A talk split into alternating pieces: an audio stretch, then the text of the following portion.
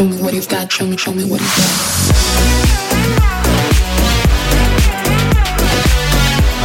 так бодренько, почти маршем. Маршировать можно под эту музыку. Мы начинаем программу «Дави на газ». Итак, Кирилл Бревдо, я Михаил Антонов. Давайте смотреть новости, которые прилетели на информационные ленты. Смотреть и читать. Смотреть и читать, да. Ну, во-первых, здесь очередное заявление от начальника госавтоинспекции Михаила Черникова, ГАИ России, госавтоинспекция. Поделился он своим мнением по поводу установленной законом нормы превышения скорости. Ну, уже сказали, ну, оставят эти 20 километров. Но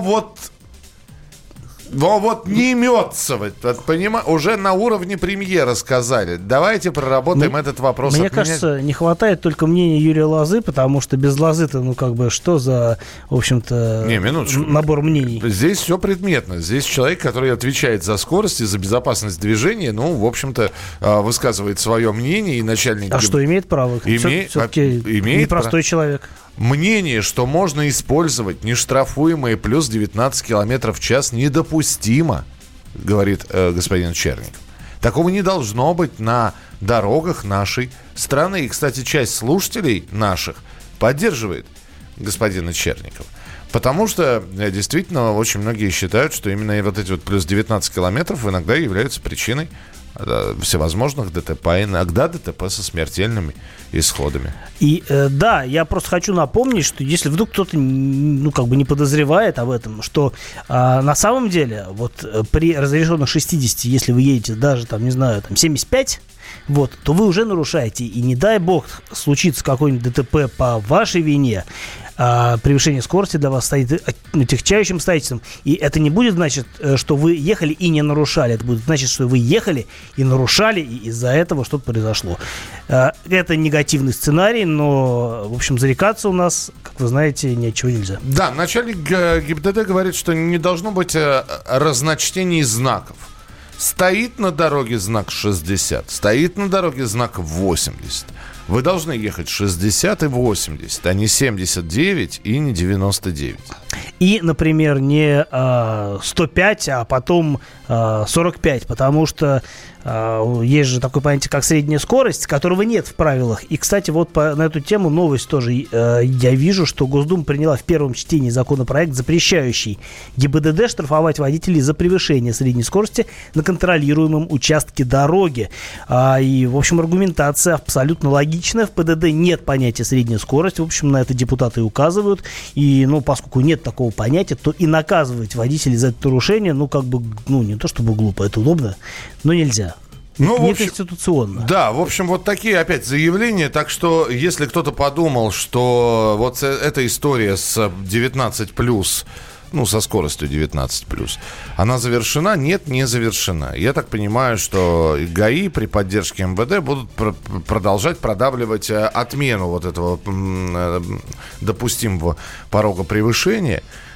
И уже не на 10 километров, а вообще отмена.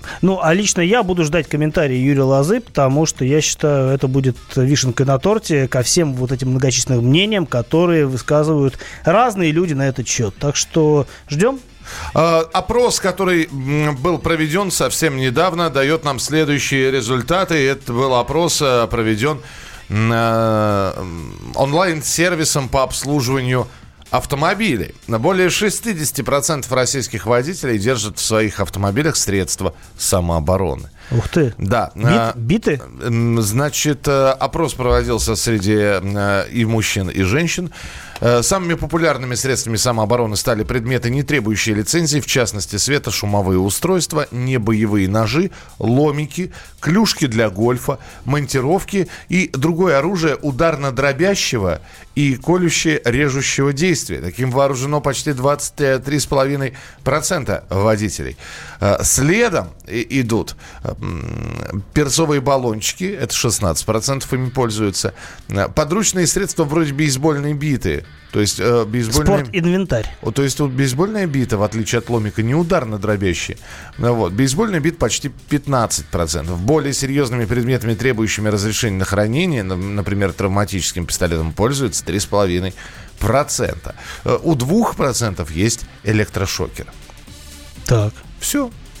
Че так мало электрошокеров? Мне кажется, хорошее средство самообороны. Засунул тебе какая-нибудь тварь, тебе морду сует в стекло, ты стекло открыл, в нос ему этим электрошокером хлобысь, и пусть бегает или ползает. Что там делают после электрошокера? Там периодически засовывает кто-то голову в салон. Ну, мне нет, но я не езжу так, чтобы это происходило. У тебя есть средства самообороны? Нет. Вот видишь, ты входишь, лапы, хвост только, ты входишь в 40%, которые не имеют средств самообороны. Но могу сказать, что у меня, когда я там, лет 10 назад постоянно ездил именно на своей машине, то у меня как раз-таки был спорт-инвентарь в машине. Угу. Чего греха таить. Но я его... Гольф. Нет, для бейсбола. Для бейсбола. Но я использовал это в качестве упора для капота, потому что у меня была такая машина, такая специфическая, Fiat Coupe. У него был огроменный капот, железный, очень тяжелый, и у него были испорченные амортизаторы, ну, которые просто не выдерживали вес этого капота, и я эту биту ставил для того, чтобы, ну, просто можно было там под капотом поковыряться, там, жидкость в бачок омывателя дарить. Это было очень удобно. Ну и в России введут новый документ на автомобиль. Это будет с 1 апреля 2020 года. Вступает в силу новый ГОСТ, подразумевающий выдачу автопроизводителями так называемой этикетки энергоэффективности. Это как на холодильниках, что ли, или где такие есть? Я так понимаю, что это, во-первых, будет касаться новых машин, которые вы будете покупать с 1 апреля 2020 года. И со всеми документами вместе вы будете получать еще вот эту вот этикетку энергоэффективности. Но это же не обязательный инструмент. Вот я смотрю и вижу, что это как бы... Просто эта штука может присваиваться на добровольной основе. Да, он будет призван информировать потребителя о классе энергоэффективности транспортного средства от G до A++. Господи. Вдруг... Почему-то я сразу пошел Мерседес воспринимать. Там и G есть, и A есть, и все что угодно есть. И C есть, если от G. Кроме класса энергоэффективности, на этикетке будут указываться конкретные данные по расходу топлива, бензина или дизеля. В общем, на 100 километров пути, по объему выбросов углекислого газа в атмосферу. Покупатели электромобилей, в свою очередь, могут узнавать объем потребляемой электроэнергии, запас хода на одном разряде батарейки. Ну, в общем, одной бумажкой будет больше. И узнаете, что ваша машина – это не просто машина, это точка G. Тачка G. Тачка G. Тачка G. Ну, или А++. Да. Ну, здесь варианты такие. Да, тут разные варианты. Но пусть будет табличка, пусть будет этикетка, пусть будет наклейка. Я не знаю, как это будет выглядеть. Хуже-то не будет. Главное, что и лучше, по-моему, не будет. И лучше не будет. Просто, будет больше информации. Будет бумажка.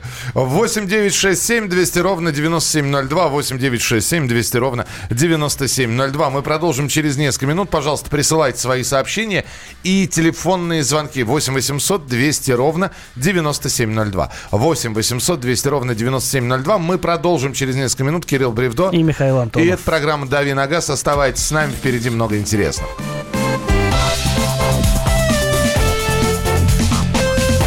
Дави на газ.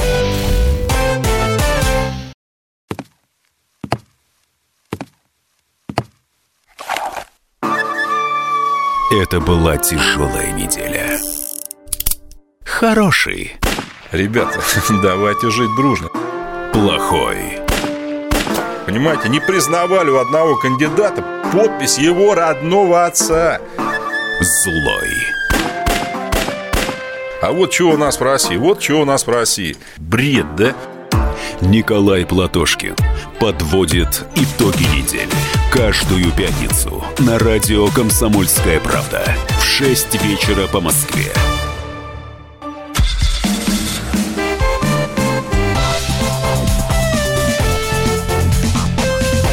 «Дави на газ».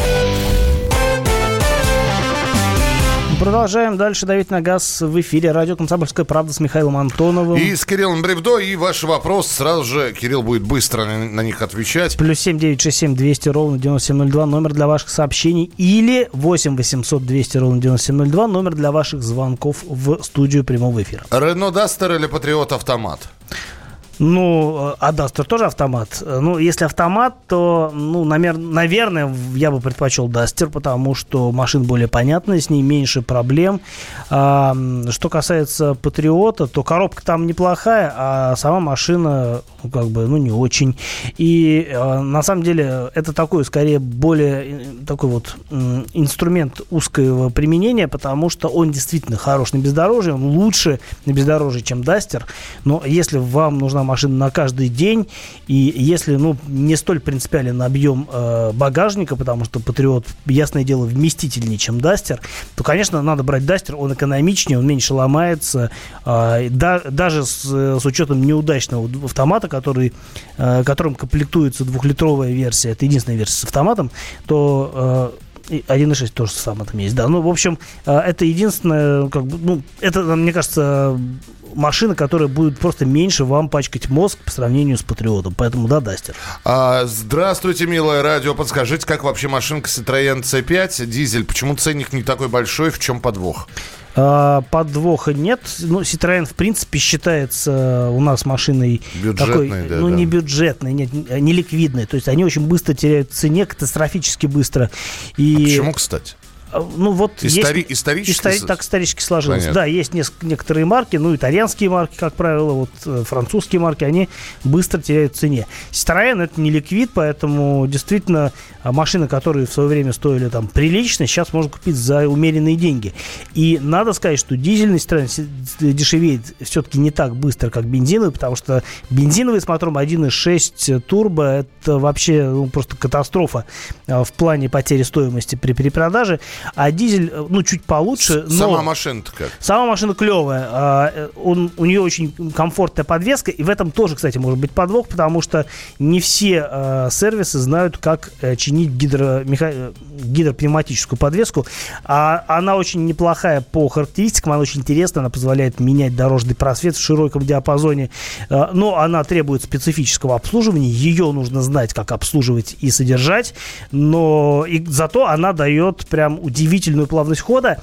Но при этом надо понимать, что плавность хода вот на таком высоком уровне — это палка о двух концах, потому что кого-то просто в Citroёнах укачивают, насколько я знаю. Так, очень быстро, вот одним предложением. А дизель — лучший выбор для этой машины. Mazda 3 1.6 АКПП 2005 года или Ford Focus 2006 тоже 1.6 АКПП? На самом деле обе машины созданы на одной платформе, и, в общем-то, двигатель, по-моему, там едва ли не одинаковый, поэтому нужно смотреть, что вам больше нравится. Менее убийство. Покупать. Ну, Мазду больше вероятность, что сопрут. Хотя фокусы тоже в зоне риска, насколько я помню, тоже были достаточно популярны у гонщиков.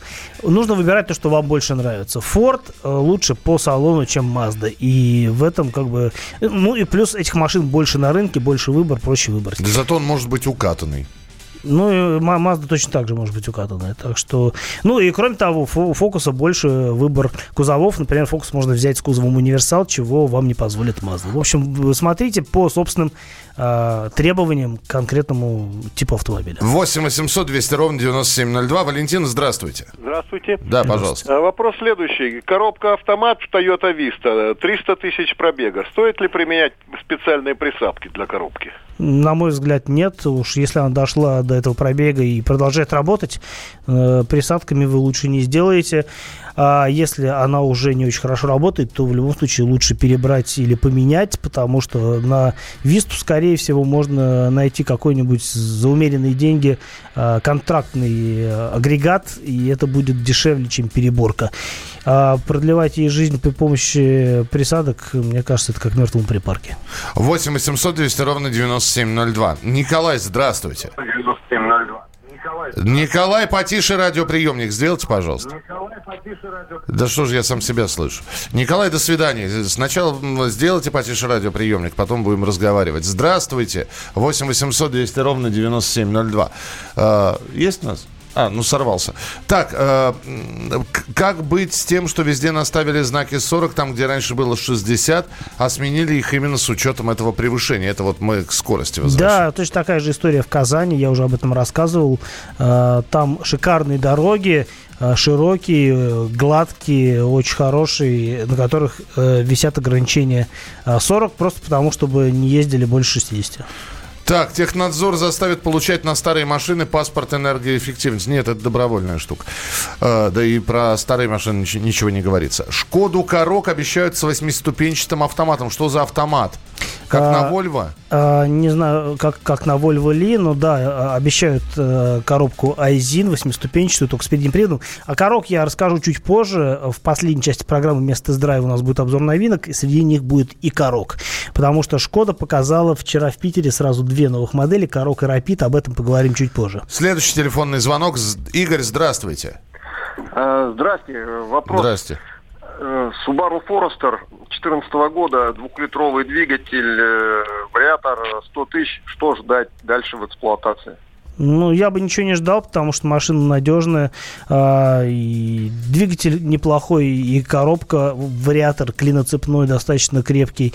С коробкой точно ничего не будет, если вы машину не насилуете. А что касается двигателя, ну, там есть ряд специфики, связанных с моторами Subaru, но, как правило, в общем-то, они проявляются либо на более поздних пробегах, либо у недобросовестных владельцев, которые там за машиной не следят, условно говоря, и гоняют хвосты в гриву. Поэтому 100 тысяч для Форестера вообще не пробег. Здравствуйте. Дмитрий, слушаем. Добрый день. Подскажите, пожалуйста, Toyota RAV4, третье поколение, 2010 год. 2-литровый двигатель, коробка вариатор, 80 тысяч пробега. Надежный ли вариатор или все-таки поискать кого-то с автоматом? Ну, он достаточно надежен, по крайней мере, до пробега там порядка 200 тысяч. Я думаю, что серьезных проблем он вам не доставит, если вы не будете прям активно по бездорожью кататься и его перегревать или, там, не знаю, атаковать бордюры. Вот это все очень не любит вариатор. А в остальном это достаточно надежная конструкция. Ну и в целом RAV4 машина ликвидна, и купив ее там и проездив еще 50 тысяч, вы ее легко продадите, не сильно потеряв в деньгах. Так, доброе утро, помогите с выбором. Подбираю 2-3-летний среднеразмерный кроссовер на автомате или вариаторе с полным приводом. Бюджет 1 миллион, ну, полтора миллиона. В приоритете надежность и ликвидность на рынке. До этого был 5-й Explorer. Ну, Explorer это скорее полноразмерный автомобиль. А нужен среднеразмерный? А нужен среднеразмерный, ну, может, чуть поменьше. Ну, на самом деле, я думаю, что за уж 1,5 миллиона можно подыскать и Санта-Фе предыдущий, но лучше все-таки найти Kia Sorento Prime. Она выпускается уже, по-моему, года 4 или 5, и можно найти машину из первых годов выпуска с дизелем. Если найдете и уложитесь в эту сумму, я думаю, что будет вам счастье. Все? Всем привет! Меня зовут Александр Тагиров, и я автор подкаста «Инспектор гаджетов». Все самое интересное из мира технологий, мобильных устройств и всевозможных умных приблуд, которые неоспоримо приближают наше будущее. Ищите мои подкасты на всех популярных платформах, подписывайтесь, ставьте лайки и оставляйте комментарии. А если у вас есть для меня интересные темы или вопросы, пишите на подкаст @phkp.ru. Всем хай-тек пока, и да пребудут с вами технологии!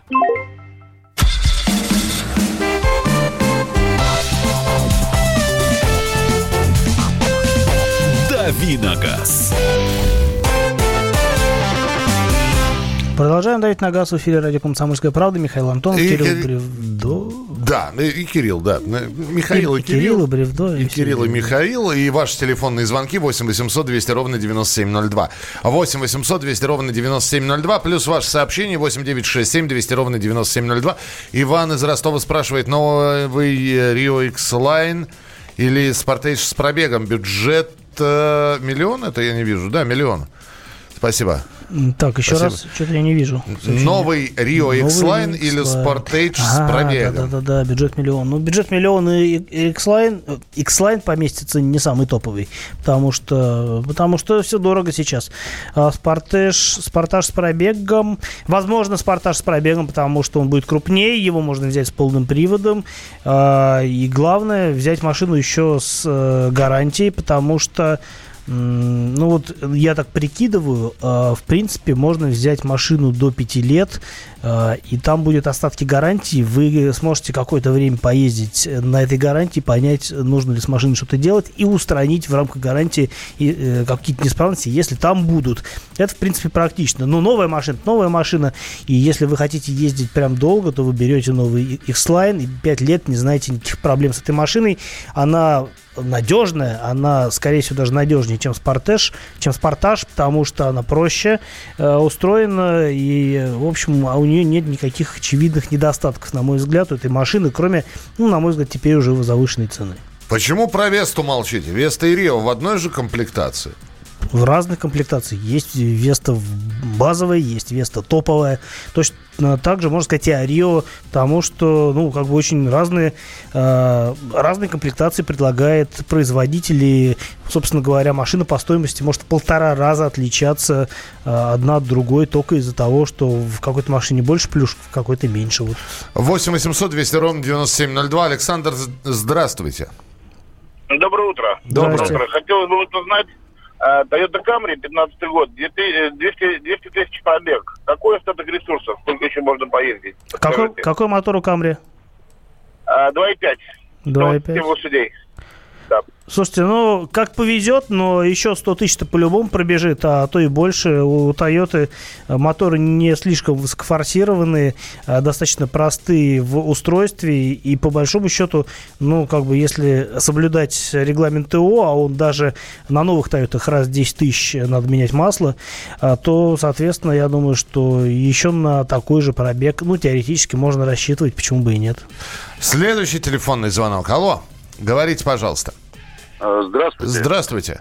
Chevrolet Cruze 2013 года, автомат 1.8. После 25-30 тысяч, 30, поддергиваться начал, подпинывать на переключение на вторую передачу, ну, к скорости 20 км в час. Что ожидать дальше? Масло менялось, все, новую машину брал в салоне. Собственно, автомат — слабое место Крузов, поэтому можно ждать от него какого-то подвоха, и, судя по всему, у вас все к этому идет. По большому счету, ну, в принципе, все ремонтируется. И я понимаю, что, как бы, маленький пробег, он позволяет надеяться на то, что ничего с машиной еще долго случаться не будет. Но Cruze, к сожалению, не тот случай. Коробка джемовская серии 6 Т30, она довольно капризная. И, собственно говоря, вот то, о чем вы говорите, это для нее в целом типично. И, собственно, проблема связана с гидроблоком и его соленоидами. И, в общем-то, там и течь может быть, и все что угодно. Поэтому нужно чаще менять масло, ну, как там, тысячах на 40, на 45. Но все равно, если он подергивается, то уже нужно ехать к специалистам, которые эти коробки знают, и они вас сориентируют. И, может быть, можно на этом этапе сделать что-то сделать превентивно еще за какие-то умеренные деньги, чтобы не попадать на полную переборку впоследствии. Следующий телефонный звонок. Роман, говорите, пожалуйста. Алло, добрый день. Здравствуйте. Здравствуйте. Скажите, пожалуйста, Кирилл, а вот каким образом происходит отопление на электромобиле? Откуда берется тепло? Ну, стоит какой-нибудь ТЭН, электровентилятор, который, в общем, как производит, ну, как фен работает, короче. Поэтому, в общем, я думаю, что таким образом берется тепло. Собственно говоря, системы охлаждения, как правило, у электромобилей нет, там нечего особо охлаждать, кроме блока батарей.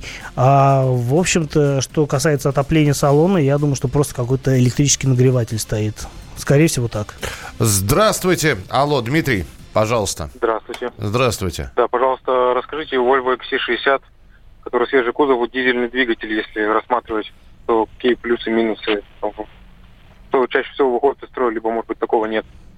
Но, вы знаете, у Volvo относительно свежие моторы вот этой новой серии Drive E. Они используются несколько лет всего лишь, там, по-моему, года 4 или 5. И, возможно, есть уже машины с большим пробегом, по которым можно судить о ресурсе, но я, честно говоря, никаких специфических историй о том, что в этом моторе может ломаться, не слышал. Собственно говоря, сейчас все моторы у Volvo — это 2 литра. Это одно и то же семейство, бензиновые, дизельные, все сделаны на основе одного и того же блока. Что касается надежности, ну вот сейчас не готов вам озвучить какую-то статистику, потому что ей просто не обладаю. Но, на мой взгляд, особых проблем с этим мотором нет, ну, кроме, может быть, топливной аппаратуры, если заправляться непонятно где.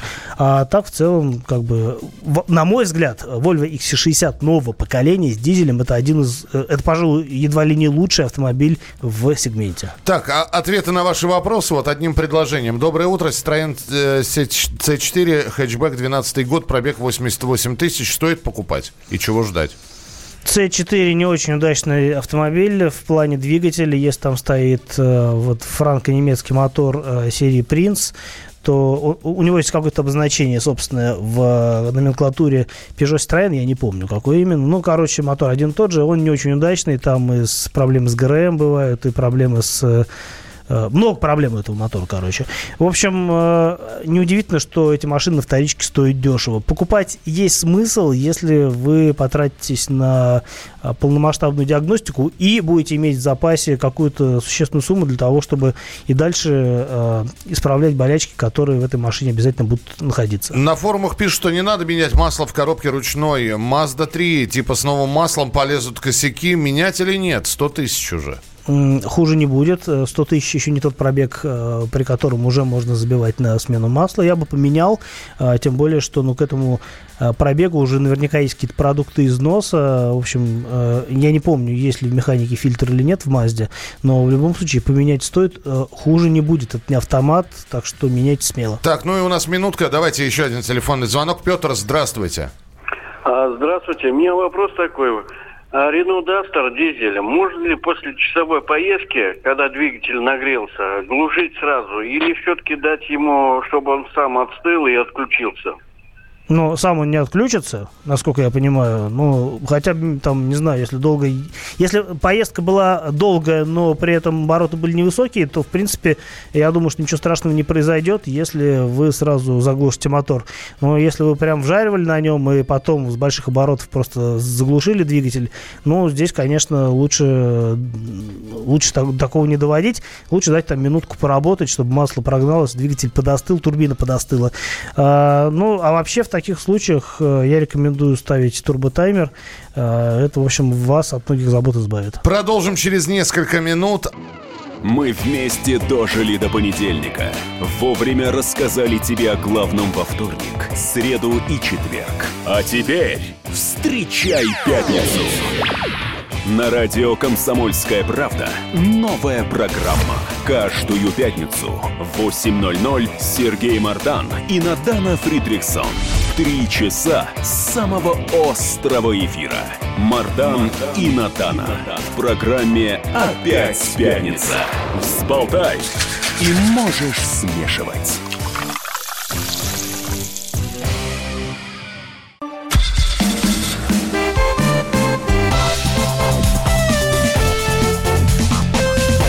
Дави на газ. Ну, в общем-то, обещаны разговоры о новинках, потому что к моему возвращению из командировки о ней я расскажу завтра, и могу сейчас, наверное, обозначить, что за тест-драйв будет в пятницу. Это будет рассказ о новом поколении Volkswagen Golf, тоже новинка, 8-е поколение. Я на ней поездил в Португалии, там есть разные нюансы, но обо всем этом я поведаю вам завтра, потому что разговор обещает быть интересный. Так. А сегодня давайте о новинках коротко пробежимся, тем более, что вчера в Питере, я знаю, показали 2 важные модели для российского рынка, обе марки Skoda. Это, собственно говоря, русифицированная версия кроссовера Karoq, который теперь будет выпускаться в Нижнем Новгороде. Чешские машины к нам поставляться не будут, но это скорее хорошо, потому что, да, у нас будут свои комплектации и свой набор силовых агрегатов, но для наших условий это скорее плюс, а цена обещает быть ниже, чем в Европе, и это тоже плюс, безусловно. Мардана. В общем, что касается нового Karoq. Давайте с него начнем, потому что кроссоверы у нас пользуются уже давно приличным спросом. Все любят кроссоверы, потому что считают, что это хорошо. Ну, окей, хорошо, хорошо. В общем, ну, как бы, как он выглядит, я рассказывать не буду. В интернете полно фотографий. Скажу лишь важные вещи, которые касаются двигателей. У нас будут продаваться машины с мотором 1.6 110 сил. Это автомобили, эти двигатели калужской сборки. Они ставятся на Volkswagen Polo, на Skoda Rapid, на новую Jetta будут ставиться, и на новый Golf, кстати, тоже сказать, будут эти моторы идти. Но пока что с таким мотором машины не заявлены.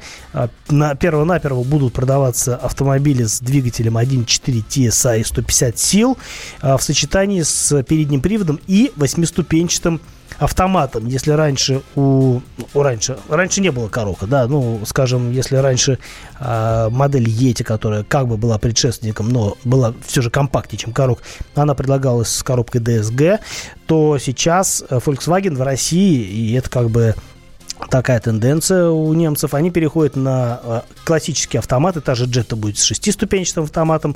Вот Karoq, как Шкода, ну, тоже как часть Volkswagen, будет с 8-ступенчатым автоматом. Версии с DSG будут, но они появятся позже, и они будут в сочетании с полным приводом. А там будет 6-ступенчатый робот. И мне кажется, это будет такая наиболее интересная и вкусная машина. Все зависит от цены. Цена обещает быть ниже, чем у Тигуана, но я не вижу, чтобы их пока озвучили. Так что интрига сохраняется. Что касается комплектаций, то они будут богатые. В разных комплектациях будет там руль с подогревом и куча всяких других приятных опций. И я знаю, что в базе 6 подушек, а за доплату может быть аж 9 подушек, включая коленную, и это круто. В общем, ждем цены, потому что машина такая очень, как мне кажется, потенциально интересная в рыночном плане. Так, ну, раз уж о Шкодах завели речь, давайте про Rapid поговорим. Машина новая внешне, с новым салоном, хотя сделана на той же платформе, что и раньше, PQ25. В общем-то, технически это на самом деле тот же самый Rapid, что и был. И во многом, на самом деле, это неплохо, потому что машина достаточно надежная, достаточно практичная. И, в общем-то, тех двигателей, вот, скажем, если 1.6 110 сил для Karoq будет маловат, то для Rapid прям в самый раз. И, скорее всего, сохранятся и цены. Они сейчас от 800 тысяч стартуют и там заканчиваются 1 100 000, 1 200 000 где-то вот со всеми опциями. И если цены будут такие же, то это будет хорошее предложение, потому что машина симпатичнее стала. У нее новый салон, у нее больше всяких опций. У нее, я вот смотрю на фотографии и вижу, что у нее есть ряд решений от новой Октавии, которую я щупал в Чехии в этом месяце. И новый руль-то оттуда же будет. И все это очень нарядно выглядит. Конечно, надо живьем это дело тоже щупать. Но вот из того, что я вижу, это достаточно симпатично. Ну, и опять-таки, повторюсь, по цене это будет достаточно приемлемо, как мне кажется. У нас минутка осталась. Скажи мне, пожалуйста, вот, да, давай коротко, а потом я вопрос задам. Коротко. Mazda привезет таки в Россию CX-30. Нас об этом спрашивали, и действительно машина будет с мотором 2 литра, 150 сил, тот же самый мотор, что на Mazda 3, в сочетании с передним приводом, либо с полным, с коробкой-автоматом. Это что касается Mazda. И коротко, Mercedes представил новое поколение кроссовера GLA. Она выглядит очень нарядно. Моторы такие же, как на хэтчбеках. В общем, все ожидаемо. И, что вот лично мне нравится, в Америке появилось новое поколение Chevrolet Tahoe. Какой по счету, я сейчас уже не скажу. 1, 2, 3, 4, что ли. Но учитывая, что у нас Chevy уходит, наоборот, да? Chevy у нас не уходит. У нас продали долю GM Автоваза Вазу. Но GM остается? GM остается, но с премиальными моделями. Это Chevrolet и Cadillac. И, скорее всего, я вот прям вангую, что новый Tahoe в России появится. И что важнее всего, помимо больших, мощных, прожорливых бензиновых двигателей, появится, наконец-таки, 3-литровый дизель, который, скорее всего, в России сделают 249 сил. Но это я могу только предполагать. И это будет такая очень интересная в плане потребительских качеств машина. Единственное, что, наверное, будет, конечно, дорогая. Ну, в общем, новинки представлены, как они будут появляться по ходу появления, да, в России на рынках, с подробностями. Об этом будем рассказывать. Завтра встречаемся с 7 до 8 часов утра в программе «Дави на газ». Кирилл Бревдо. И Михаил Антонов. Всем привет, меня зовут Мария Баченина, и я автор подкаста «Здоровый разговор».